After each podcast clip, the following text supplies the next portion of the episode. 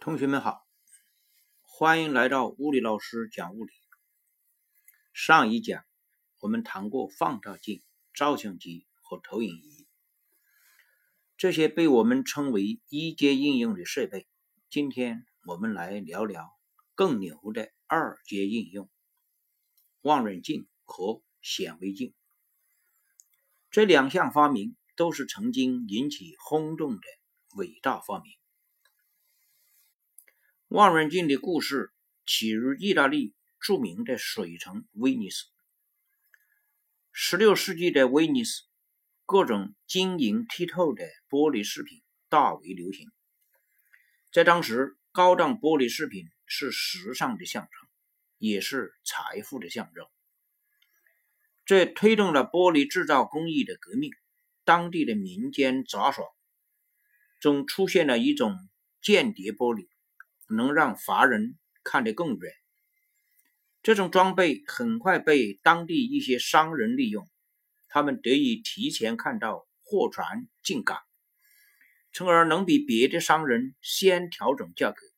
但是，这种由两块玻璃片组成的简易装置效果并不理想。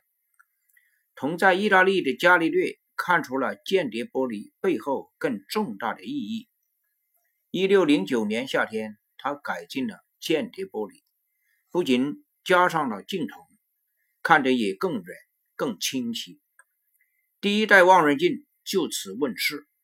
据说，他将这一技术的独家生产权卖给了威尼斯政府。但他没有止步于此，他将望远镜对准了星空，很快就有了许多重大发现。比如，他观测到木星的卫星，这一发现引起了轰动，因为木星的卫星没有像地心说描述的那样围绕地球旋转，而是围绕木星旋转的。德国的开普勒也是一个天文学家，听说了伽利略的天文新发现之后，开普勒也开始研究望远镜，并且并且设计出一款新的。可以看得更远的望远镜。他在一六一一年发表《折光学》一书中就有记载。这种望远镜由两组凸透镜组成。后来人们把这一类的望远镜都称为开普勒式望远镜，常用于天文观测。开普勒式望远镜有一个物镜和一个目镜，两者都是凸透镜。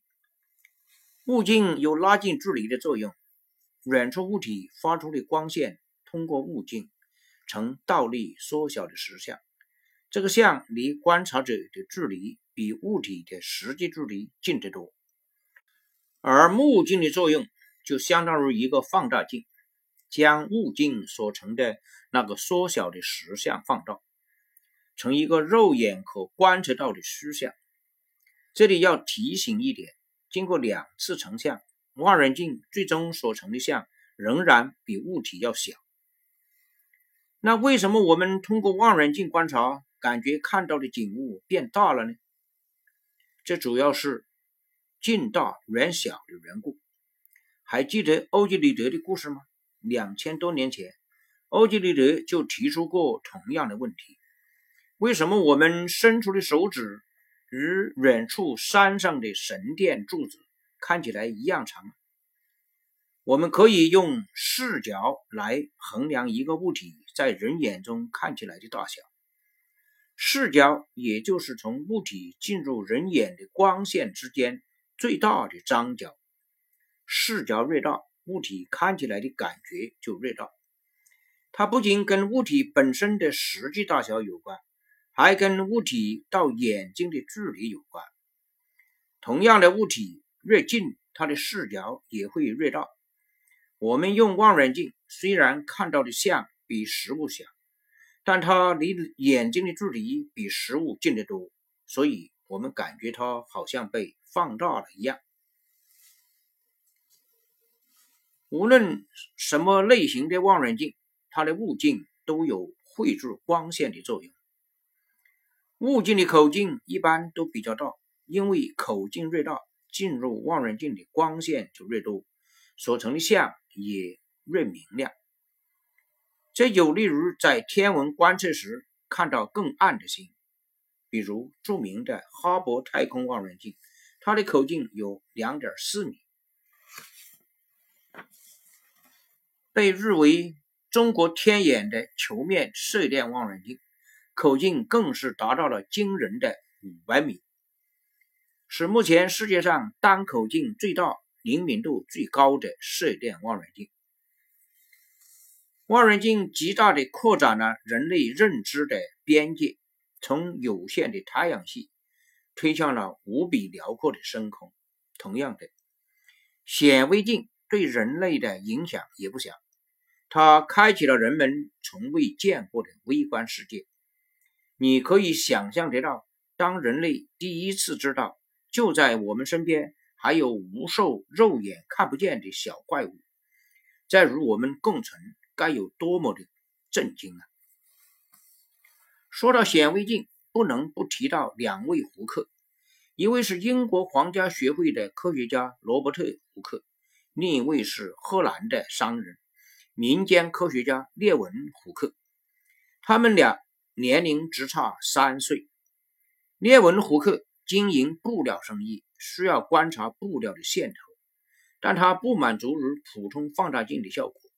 同时，他还非常热衷于玻璃加工，也认识很多意大利的镜片制造商。这些条件使他成为制作显微镜的高手。列文·胡克一生制作了五百多个光学镜头，二十五台不同类型的显微镜，现在存世的有九台，其中放大倍数最大的有二百七十五倍。列文·胡克用他的显微镜观测到了滴虫、肌肉纤维等等，但他一生没有著作，他的所有成果都是通过与皇家学会通信的形式传世的。罗伯特·胡克使用别人造的显微镜来观察。1665年，他出版了一本专著《显微图片》。其中有很多他用显微镜或望远镜观察到的图像，手绘的图片非常精细。他还在这本书中首次提出了细胞的概念。罗伯特·胡克的成就还远不止如此，比如高中会学到关于弹力的胡克定律，也是他提出的。我们知道，用一个凸透镜就可以放大微小的物体，但是。一个凸透镜能够放大的倍数毕竟有限。列文·胡克的办法是用两组凸透镜，两次放大就更大了。靠近物体的凸透镜叫物镜，靠近眼睛的叫目镜。假如物镜能放大十倍，目镜又将物镜所成的像再放大十倍，结果就放大了一百倍。注意，这里是乘积关系。物镜就像幻灯机镜头，光线通过物镜呈倒立放大的实像；目镜就像放大镜，将物镜所成的像再次放大，呈放大的虚像。需要注意的是，显微镜的物镜和目镜都使物体放大，但成像原理不同。物镜的焦距短，物体位于一倍焦距和二倍焦距之间。呈倒立放大的实像，像位于两倍焦距之外，目镜的焦距长，物体位于焦距以内，呈正立放大的实像。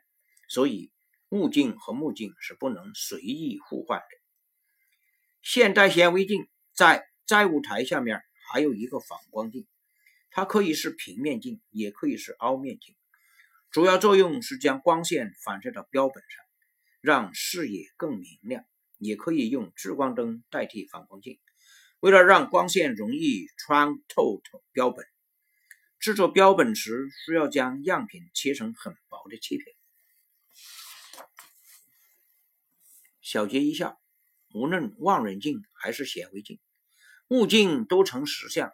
望远镜的物镜呈倒立缩小的实像，显微镜的物镜呈倒立放大的实像。无论望远镜还是显微镜，目镜都成虚像，它的作用是放大物镜所成的实像。思考题：物镜所成的实像不需要一个光屏来承接吗？今天就到这儿，咱们下一讲再见。